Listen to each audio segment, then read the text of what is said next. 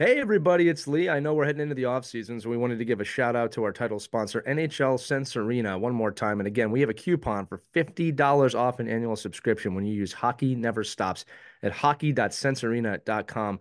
I always like to remind everybody I've been using this thing for six months and I'm just blown away, not just from the VR aspect of it and the virtual reality side of things, but the ability to give different perspectives of the game, whether I'm playing as a goaltender, and I got to admit, it is really hard, but it has really given me a perspective from that point of hockey, which has made me a better coach and a better ice hockey player, or the skater modes, which help you work on cognitive skills and other things like heads up play that you don't normally get to work on in a practice or a game. So I implore you to check it out. It helps us out, it helps them out. Support our title sponsor, NHL Sense Arena.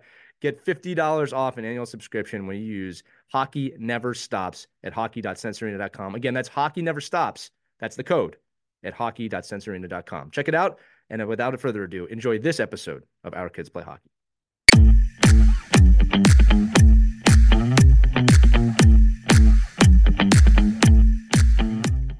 What's up, everybody? Welcome to part two of our exclusive interview with Darryl Belfry on Our Kids Play Hockey. Again, we left off last week. If you haven't heard it, go listen to part one if you haven't. Uh, talking a lot about skill development. In this part of the episode, we're going to be talking a lot about coaching ethics and the way to look at the game. Unbelievable information in this episode. I cannot stress that enough. But before we start, as always, make sure you check out whenhockeystops.com. Get your early access copy of When Hockey Stops. It's a book that uh, uh, Christy and I wrote children's book uh, targeting six to 12 year olds dealing with adversity in the game um, and how your child, how your loved one can overcome that to uh, use the game as a vehicle for their life. It's gotten some unbelievable reviews. If you haven't seen it yet, uh, check out the website again, whenhockeystops.com. Get your early access copy. Uh, we always thank you guys for the support. Uh, you're a wonderful audience, and we would not be doing this without you. But without further ado, here we go. Part two of Our Kids Play Hockey with Darryl Belfry.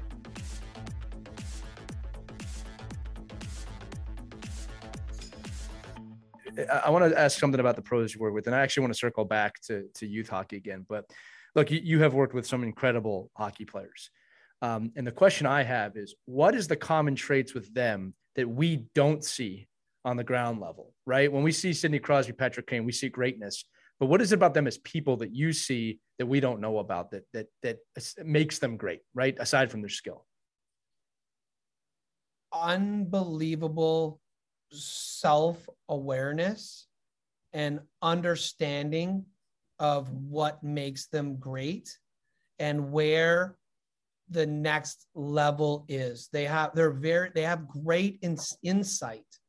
So i like working with those players largely because they're the genius. They know what they do well. They know what they don't do well they know what they're trying to do. They just need someone like me to track improvement and to provide other ideas into the mix in certain areas.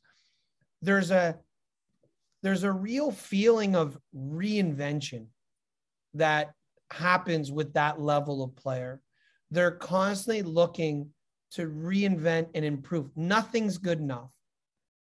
Everything needs to be better everything needs to improve.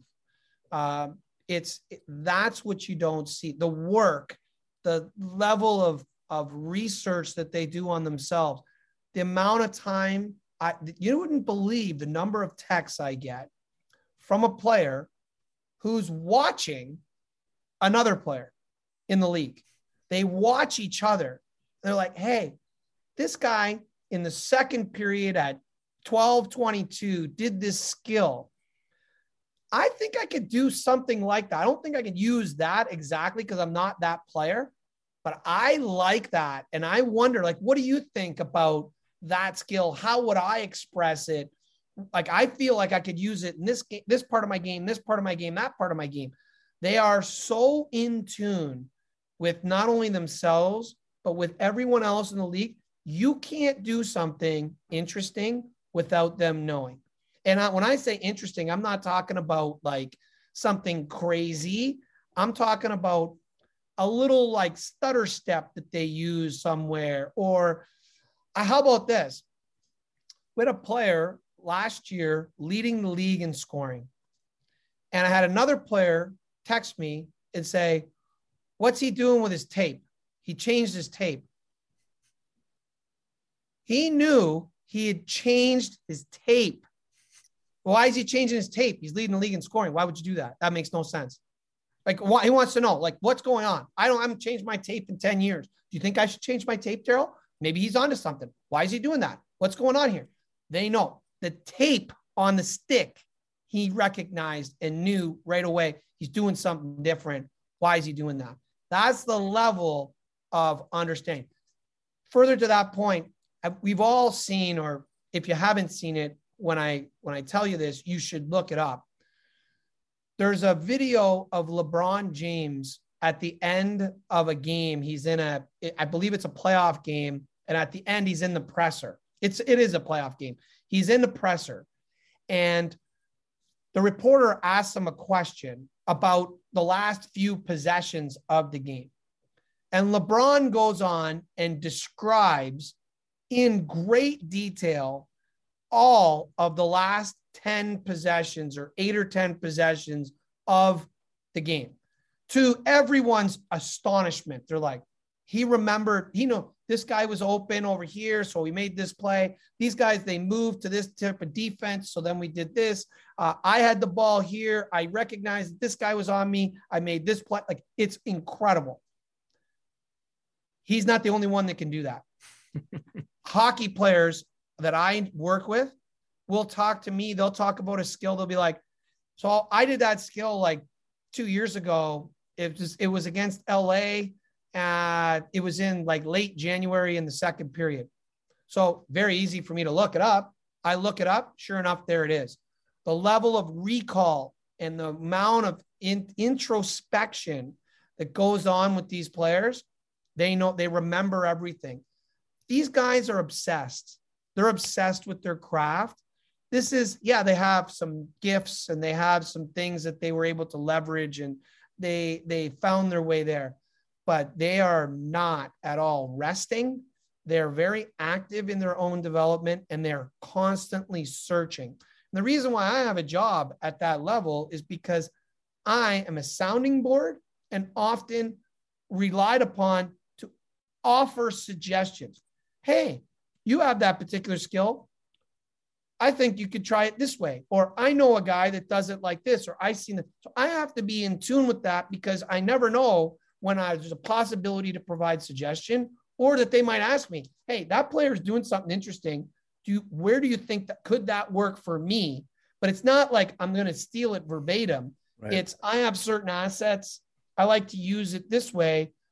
I'm the opposite hand. How would I do it? It that's that's how that world works. What I love about it, Darryl, is two things. One is the creativity behind it, of just finding new ways to do things. And then two is the complete lack of fear to try new things and to mess up and to learn and to grow. And like that is a message that we're always preaching here as individuals on the show is like you cannot feel fear failure in this game. The whole game's based off of capitalizing on other people's mistakes. You know, one of the things you said earlier, um, I wanted to come back to this. You, you, talked about you wanted to be a symphony, right?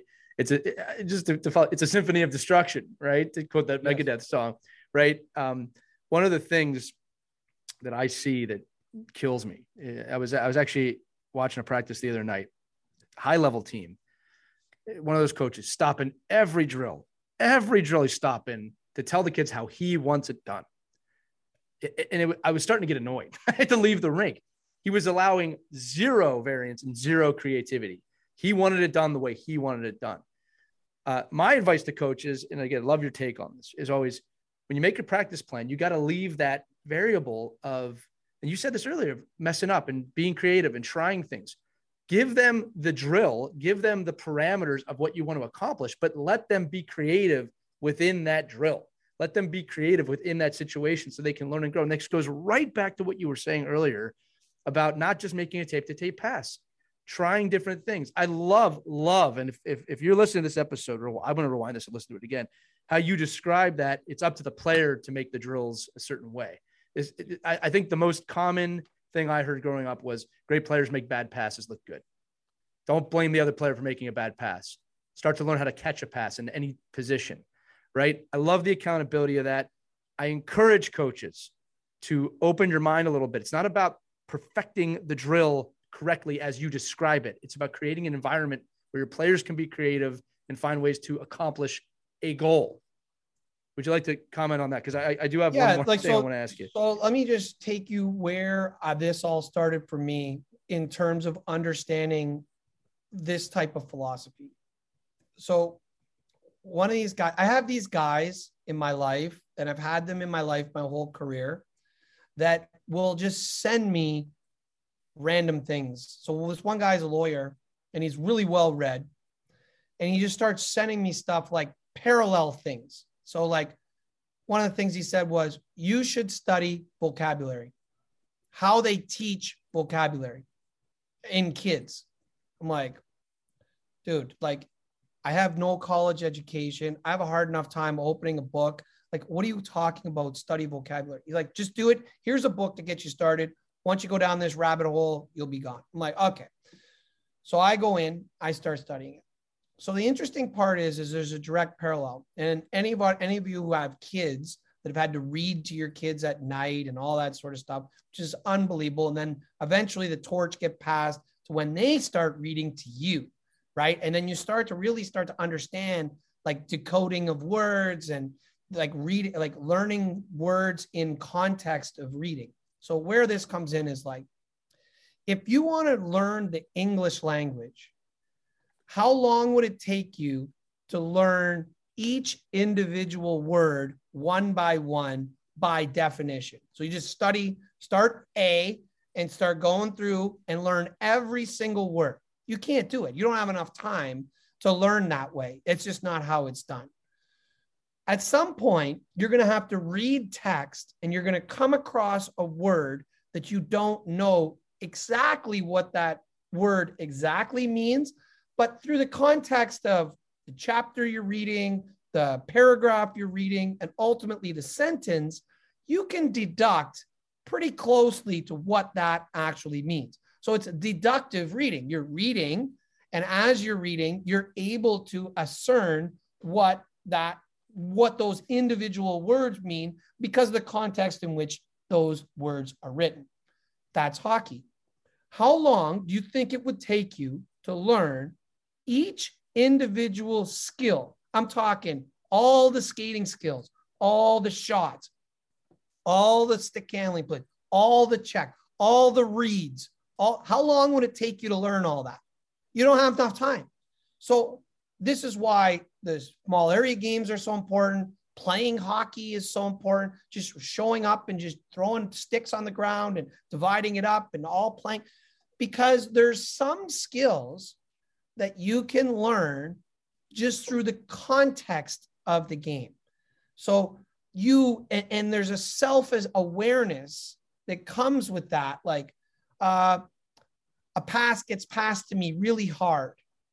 So one time I didn't have time to get my, I was skating with one hand on my stick. Someone zips me a pass I don't have time to get the other hand on it. So I just kind of stab it and just kind of stop it. I realize that's a way to catch a pass. Like it deadens the puck. It's like a little different way. I don't always have to have two hands on my stick and cushion and catch the pass. The context of the game might be in such a way that I'm not able to do that. So this is a great way for me to learn. But I learned that through just playing and eventually and a puck came to me and I'm like, that's a different way. What we need to do as coaches, using that kind of that philosophy, is we need to create self-awareness moments with these players. Hey, that was an interesting way to catch a pass. I never seen that before. That was interesting. Yeah, he passed it to me. I wasn't even looking, and I got like I didn't even think I could handle that. Yeah, it's interesting. Like in that context, that's pretty cool. Eh? Yeah, you should try that again. That's adding a new skill right? This right. is the content. It's, it's self awareness. Kid right. comes back to the bench. So how many times does this happen? You're playing a game. Uh, the kid goes to pass. He misses the player behind them. It goes off the boards, bounces out right on the kid's stick. You're like, kid comes back to the bench. You're like, did you mean to pass it behind him, off the boards, on the stick? Like that's pretty crazy. No, coach, I didn't I didn't mean to do that. Well, yeah, well, let's think about that. in your situation, like, let's be fair, you missed them. But how many times is the defenseman like right in front and you can't make that tape to tape pass? Right. You just found another way to make that pass. Or how many times has he got that point, got kid at the point? He's there and he's shooting. He shoots it wide. It hits the backboards and comes right out in front. You're like, hey, did you mean to shoot that wide? Uh, no, coach. Sorry. Like the guy was in the way and I just, uh, no, no. I thought you meant it because that was a sick play. Like you shot it off the boards and it bounced back because I knew the guy was in the shot lane. If you shot it, he's going on a breakaway. Right. Maybe that's a new way of doing it. Our job as coaches is to stop coaching. Stop it. If you've done your job, you're not coaching. Right. You're you're just creating these moments of awareness where when they come back, you're like, that was interesting. I really like how you did that. I, I, think uh, I think Mike Weaver d- discussed this on our call too about the fenceman. You know, you get the bad pass, right? And all these kids think, well, I have to catch the puck. And one of the things he said, well, you don't. You could let it pass you, and then surround it, and you're yeah, going to yeah. be, and you never have to worry about getting run over because now you're controlling. You don't have to, and that's a but that's a learned skill, right? Because we're always like, you must catch that puck. Why? Why, why can't I let it go past me so that I can recover? And I don't, and I'm not in this stressful mode, just like your one hand jab and like just the op and missing the net on purpose. Like it's a it's an indirect pass. Yeah, Mike, Mike, you know, one of the things I try and do when I'm coaching, even I'm playing, is I look at the intent of a play, not the result right. of the play. Right. Uh, and, th- this is at every level from mite up. I, you know, if it, and I've had players come up to me, I'm sorry, I made a bad pass. But what was your intent on the play? Well, I was trying to do this. Okay, it didn't happen. Darryl, to your point, how can we make that happen? It's not you have to make that pass. You got to make that. I, I, it's rare that I say something like that to anybody I'm coaching or playing with. I think it's funny, even when I'm playing in adult league. I, am sorry. I'm so sorry. I, I like don't apologize. You're trying to make a good play.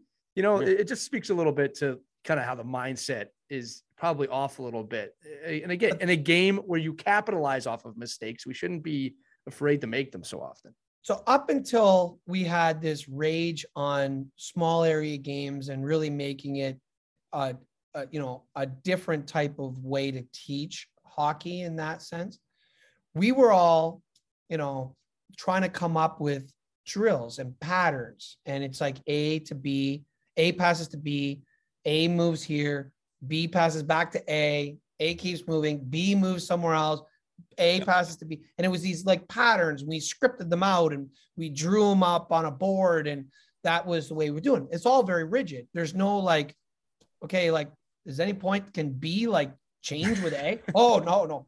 Jesus, don't do that.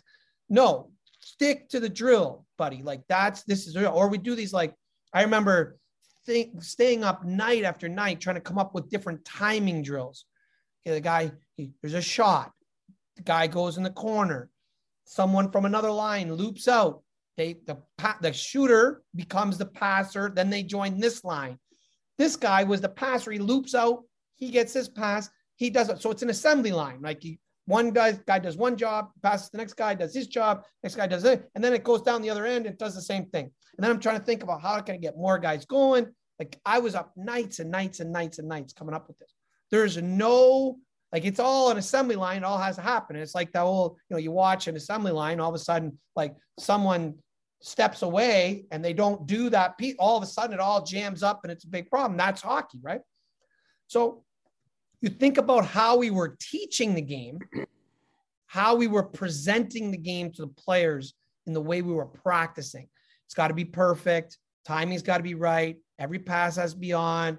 This is how you do it. These are all the techniques. Don't vary. It took me all night to come up with this damn drill, and you are doing it right. right That's right. it. so we have that, right? And then we get to the game, and there's so much randomness. Right. Like you're on your way back for a breakout. We just practiced a breakout for a week. We're on our way back. Tommy trips over the red line, and now he's late. So now the D goes back to get it. Tommy's not on the boards.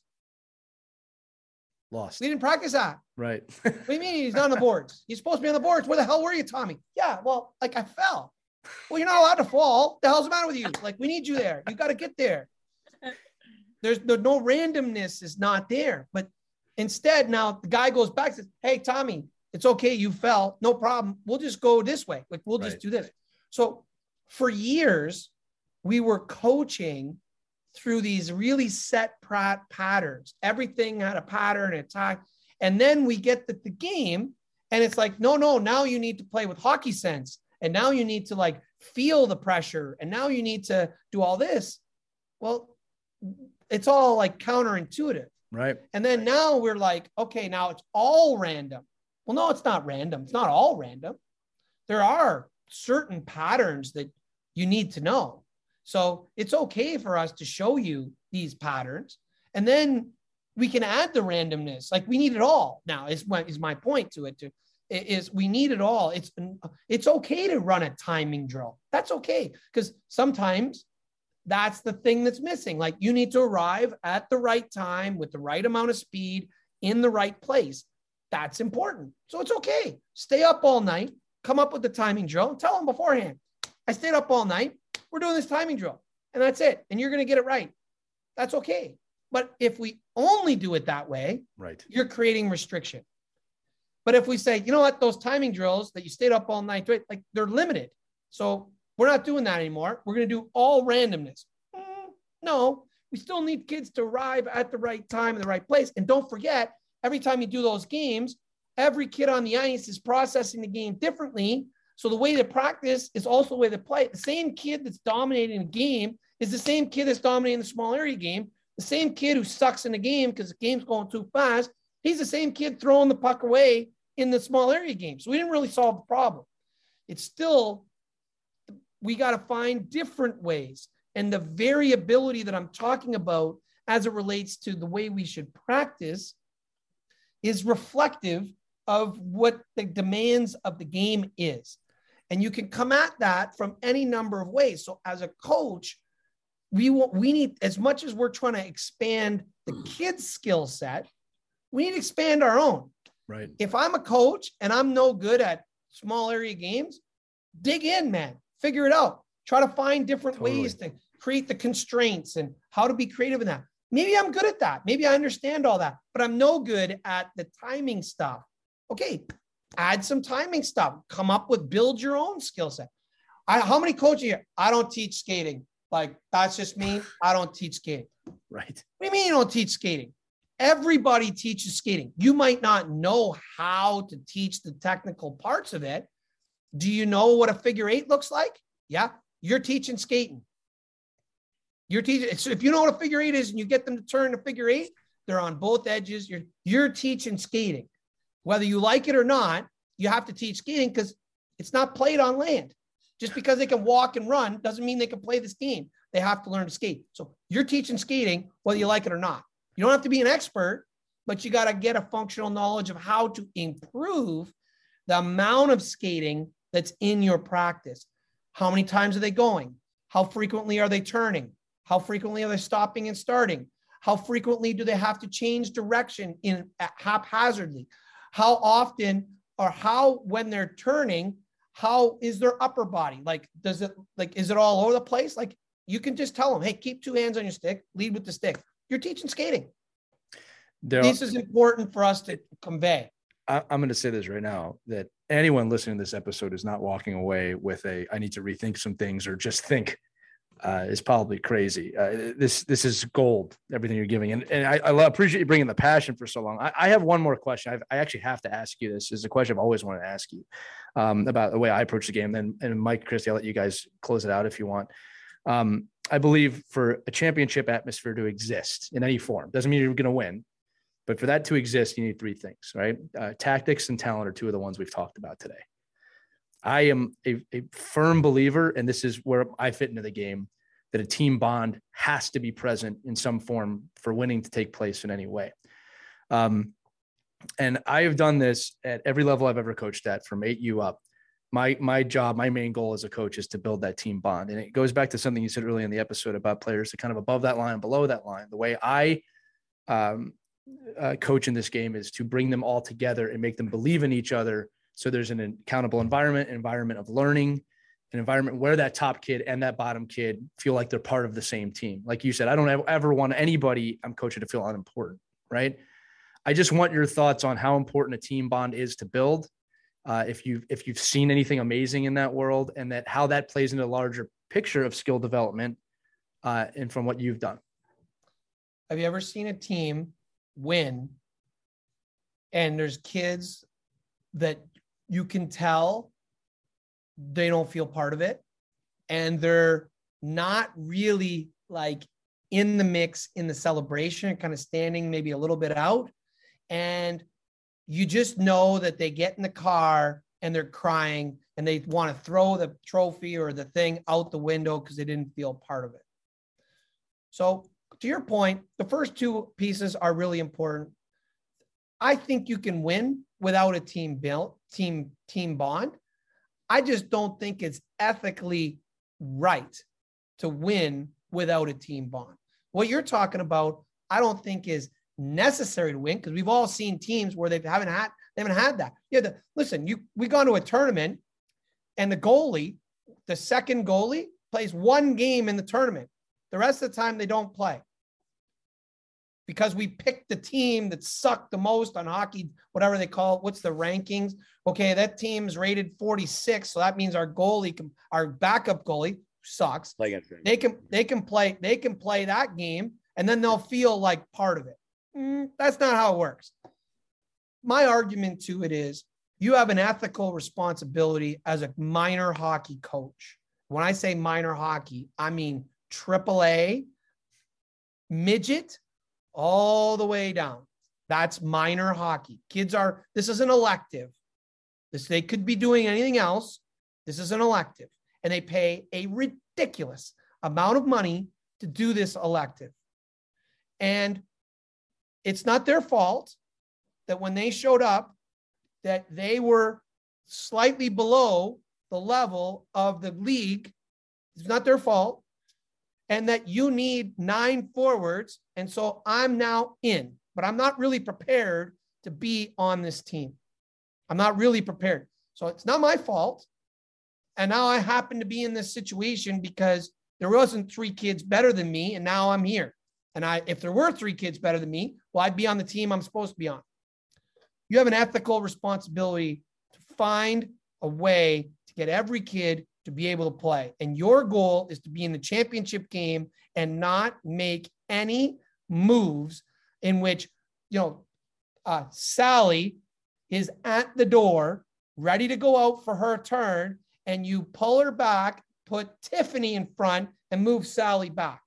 As soon as you do that, Sally, she's out. She doesn't give a shit if you win anymore. She's done. She is done. And she should be done. She should be done with you because you let that kid down. That is not her fault. She tried out, she made the team. Once she's on the team, you're responsible for her. It's your job to build her up. Why can't you take a random moment in the second period and you say, hey, this is the most important shift of the game. Sally, you're in. Yeah, you, you're in. We need you. We need you to make a play here. So she gets out there and she's running maniac like crazy to try to make something happen. She comes off, it's high fives for everybody.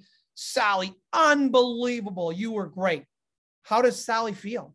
She feels fantastic. Now you get to the third period, you got a kid who feels like she's 10 foot tall and bulletproof. Give her a job. She goes out and she does it. She feels part of it. That's your job. Regardless of capacity, your job, your ethical responsibility is to put this kid on the ice when it's her turn, regardless.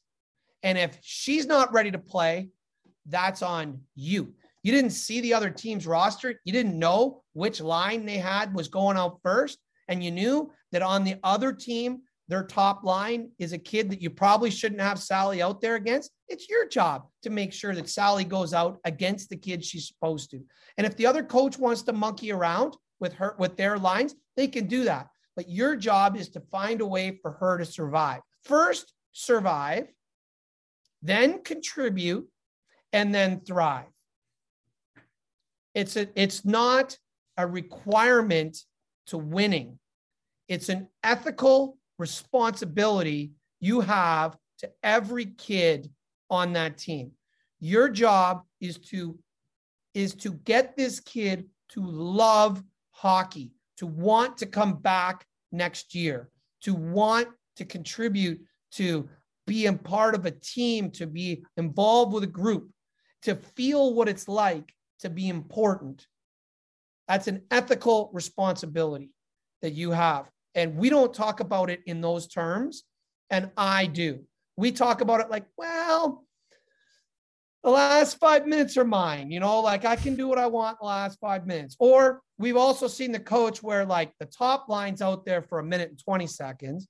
And then bottom line, like they go out for 20 seconds. I'm just praying for a whistle. As soon as the whistle happens, you're off. Right. Well, you got your shift, but it's still a tremendous imbalance. Now, here's what I'm going to tell you.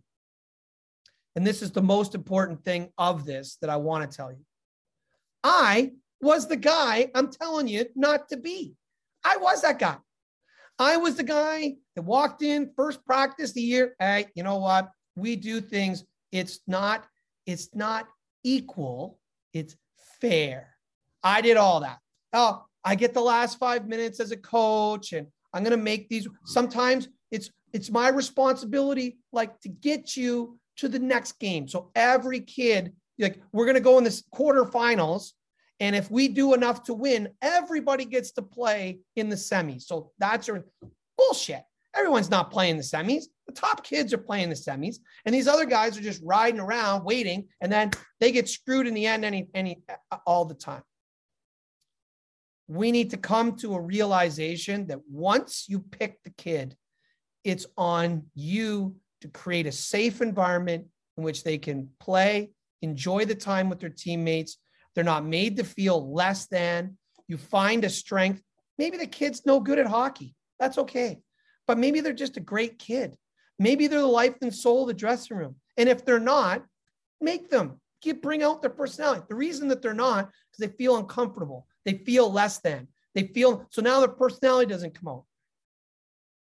Find a way to get them involved, to get them to feel like they're belong. The worst place to be on a hockey team is unimportant to the success of the hockey team. So I love the question. I just I think you can win without team chemistry. I think you can. I think it's proven all over the place, especially in minor hockey. Because all I need is one more kid who can be a difference maker than you, and I'm probably going to win. What you're talking about I think is a greater issue. I love that you include it as part of the path of that you're doing, but I think it's bigger than that. It's an ethical responsibility. And if I was in charge of an organization and I saw any coach move Sally in any way, shape, or form, that would be that coach's last day. If I had to coach every team myself, I will not allow someone to do that to a kid. It happens way too much, and we can justify it any way we want. You can talk about AAA. Listen, the kid tried out for AAA. It's not their fault. You don't have nine kids that are exactly the same. It's not their fault. You, the only reason you're picking me, and I'm the ninth, fourth, only reason you're picking is because you need me to pay. Because truth be told, you probably wouldn't have me if you didn't. If you, you probably wouldn't want me. If you could have eight, you would have picked eight let's be honest. Let's talk about this on an honest level. And I think the more we do that, we can start saying, okay, yeah, the truth is we can't afford to run this team without you. So that makes you important. Now, you can't afford to have me treat you badly or less than. And the truth of the matter is, you're not less than. You're a great kid. You have certain gifts. It just so happens you're not further along or the way you process the game is not at a level that's the same as the best kids. That's okay. You have other things. You have other things that we can do. And it's my job to make you functional when you play. And I'm going to make you feel like you belong. And I'm going to come up with these random moments in a game that make you feel 10 foot tall and bulletproof because that's my ethical responsibility to every single kid on the team. That's my soapbox for you. But I was the wrong guy. I was the wrong guy. I'm not talking about this hypocritically. I'm talking about this from if I'm so embarrassed by the way I behaved when I was younger and stupid. And I'm trying to now pot, I'm trying to learn from that and now share that with people who are in that. They're me. They're me. And they're making these decisions. And I want you to think about what you're doing because that kid is going to go on and do something great. And it does, it's not necessarily going to be in hockey. And they're going to leave that rink thinking you're an asshole. Is that really what you want? I want every kid to think that I'm, I want them to remember me as a coach. They're going to remember one, one or two coaches and one or two teachers. I want to be on the mix. I don't want to be the person they can't wait to forget. And they, you can win every championship you want all year. If I don't feel part of it, you're an asshole. I love it, Darryl. you know, you, and you do practice what you preach here about on the ice as a coach. And I think you using yourself as an example is a perfect uh, way to look at that. Is you know you're not doing the same drill over and over again as a coach, right? You're expanding as a coach. You're being creative as a coach. You're finding new ways to coach, and you're learning from your past mistakes. And I think that the evolution of a human being is really you know weighed in on that. Of are you willing to acknowledge the things you've done and grow and learn? Because that's really life. it's really the joy of life. You can take this outside hockey as you can grow and and learn. Well, this has easily been our longest episode of Our Kids Play Hockey ever. I'm actually tempted to turn this into a two-parter, but uh, I have enjoyed every single minute of this. I do want to throw it to Mike and Christy real quick if you guys have anything too. I, I know it's getting a little later in the day I here. really, I really appreciate you so much, and thank you for sharing, especially just these last couple of minutes, what you were saying about the coaches need to make every kid feel of value and importance as part of the team. Because as you were saying that, a coach came to mind, kids came to mind, including my own kid. And it hurts when you see it and you want to just shake them and say, You're the one who wanted us on this team. You needed us here. Why are you treating her this way? You know, why don't you see her potential? Um, so thank you. Thank you so much. I just proudest I feel moments, much better now. One of the proudest moments I've had with my own kid she might have been, I want to say 10 years old. She gets in the car and she's like tearing up. What's the matter with you? She says, uh, I just hate it when they put me out there and they don't put her out there. Hmm. I wow. hate that. I hate that because uh, in her mind, the social dynamics are way off now and she just didn't like it. It made her feel uncomfortable. Was my kid a better player? Yeah, she's a better player. Would I have, you know, if you want to win, would you probably do that? Yeah, you probably would. But my kid, who's the benefactor of this, is uncomfortable and feels empathy towards the kid who's not going, who their head goes down like this, they're trying everything they can. They're just telling themselves, "Don't cry. Don't show them. Don't show. Don't cry. Don't show them that you're that you're upset. Hold your head up." You know, and you can just see them welling up, and like we've all been there. That's when I see my kid showing empathy towards others. I know that my kid's not special in that regard. There's other kids that are the benefactors of such things that we're putting that in their mind and we're disabling the social dynamics that go on the team, which is one of the big reasons why these kids are playing. They're trying to play with their friends. Stop coaching. Stop it. We're not coaching. You're not in the NHL. We're not coaching. We're facilitating relationships. That's what we're doing first. And then we're trying to create function. And then we're trying to create thriving. At the end of the day, and kids can thrive in all kinds of different ways. Doesn't have to be scoring. Amen, brother. there you go. Mike, any final words before I close it out? Yeah, no, we can unbox that too. I mean, I just so much. It's a whole other episode. Yeah, especially at the youth level. I, I mean, I and I, you know, I see that we see that all the time, and I think it's just there's so much on the other side too of a parent's responsibility in that situation, and you know their their commitment to the coach that's putting his time in, and you're right there. I mean, it, you, we do we do a lot for the kids, and you want to have this ideal world, right? And it's but it's it's a it's I think at the youth level especially it's a it's a combined effort. It's that community. We talk about that all the time on this, uh, ep- you know, these episodes. It's that that communication back and forth. And I just think, um, you know, I don't know. I think societally we're we're we're we just move we, we're moving away from that uh, and from from a parent perspective and then an organization and there's there, there needs to be more of a trilogy of those three that that that really work together but your stuff's But great It's I mean, vision. It's vision. The organization has to have the vision right to say, this is who we are. And then support it wanna- and then support You it You want to play here. You want to play here. This is how it is.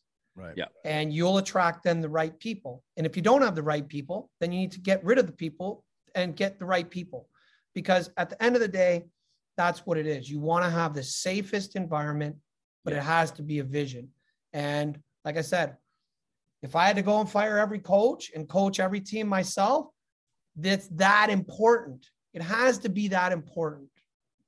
If it's not, the hell are we doing? We're talking about kids here. And you can talk to me about, well, they need to know disappointment and they need to know, you know, that they're not going to be the best everything. And we're not, you know, the, the participation trophies. And you can come at me with all that stuff. And you can, you can do that. And I'm sure you can justify it any which way you want. Go ahead and do it again and take a look at that kid. If you don't feel empathy, I don't want you around me. Yeah, and you were you were on a call. You know, we were on with uh, Luvero too, right? And that, that, talking about that philosophy of you know if you if you coached every child like it was your child, well, and hopefully you love your child, right? Yeah. But if you coached every child like you would want your child to feel, and the and that and the emotion of being in a car or being in the locker room or being in an unsafe environment, and I don't mean like an unsafe environment physically, just a, just a place where you know it's just not fun to be there then then we we I think we'd all change our perspective. And I've certainly become a much different coach as a parent coach than I Yes. ever was as a 23 year old pro coach. And I think oh. you know, and I and I think that's you know, there's a lot to be said for that as well. I agree. But But my goal that- today, my goal today was I wanted to talk about hockey development and kind of illustrate some new ideas as it related to that.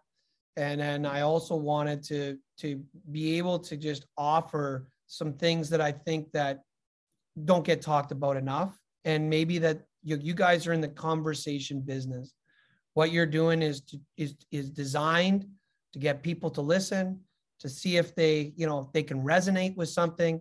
And ultimately you're hoping for conversation. And so as this leaves, you hope that it goes out and then it creates a lot of different types of discussion. And uh, that's what I hope happens after this. Yeah, Well- and it will. And I think, and I think, you know, I just want you to, I, I think I want you to mention um, Florida and April 19th and 20th, if you can, real quick. And I think, Yeah. you know, something, you know, not on the, you know, I don't know how much parent education you're going to do down there, but I know the coach education and the philosophy of the game is, is uh, I think it's a big event. So I'd love you to just mention it because this will come out prior to that, obviously. It's uh it's just rare as my career's taken off it's just rare for people to get a touch of me and and and these types of ideas. And um and so i get asked a lot about you know whether it's coming on a podcast or uh, talking about in, in different environments. And I- i just love the in person. And so the event in florida is designed to have coaches and parents and players from all different levels to come and talk about have a festival of player development. Where we talk about all these issues um, how to improve the capacity of the player from a variety of different ways. Now a lot of it's going to be on the skill development part of it but as you can tell i believe that it's not just about you know the movement of the player and where the arm needs to be and where the, the technical piece is one part but if you don't have all the other pieces we're not going to have it. So we're going to dig in. Uh, there should be a lot of people there. It'll be a really cool event. And now after, you know, we've tried to do this two years ago and then COVID, like it did with just about everything, just stopped us in our tracks. But I've been determined to do this in-person event because I feel like, you know, like this, like it, you get much more out of it and uh, you can feel the passion like resonate and then it creates conversation and then you know i become better and the people around me become better. And, and that's, that's what it's about. So if anybody's looking to golf and get around, get away and, and then mix in, mix in some hockey talk and some uh, on ice, we'll do on ice demonstrations. We'll do socials and then we'll, uh, there'll be a lecture series as well during the weekend. We're really excited about it. And when is it Darryl? It starts uh, April 19th and 20th in uh, in uh, it's going to be in Estero, Florida. We're going to do it out of the uh, out of the arena down there. So it'll be a kind of a unique event because it'll be like an arena event where Right. people will be in the stands, all be on a stage, then the rink will be there, big screen behind us. So it'll be a really unique type of event, not in a lecture hall, you know. Right. I, as you can tell, not overly excited about going into like a university lecture like that. I don't know about that. It's to me, I want to be in my church, the rink. And so we're going to do it in a really unique way. That's awesome. Well, listen, you brought the passion here today, man. This was an awesome, awesome episode. And, and uh, just to affirm you, uh, I learned a lot from this episode. I'm sure Mike and Christy did, which means our audience did as well. Just you dropped gold, man. It's just like dropping gold and people picking it up. So I, I appreciate you being here. It really, really was an honor to speak with you today. I mean that. Uh, as I said at the beginning of the episode, I've been following you a long time. So just to be sitting here with you is amazing to me. So uh, with that said, I'm going to close it out. Make sure if you took value, if you can, if you're watching this or you're listening to this, pick up this book, Belfry Hockey Strategies to Teach the World's Best Athletes. I, I have gotten this. I, I pre-ordered it. I I remember that. Uh, it's worth every single penny. It's available everywhere, unless I'm mistaken. But that's going to do it for this edition of Our Kids Play Hockey. Once again, you can get every single episode at your favorite podcast provider or on ourkidsplayhockey.com.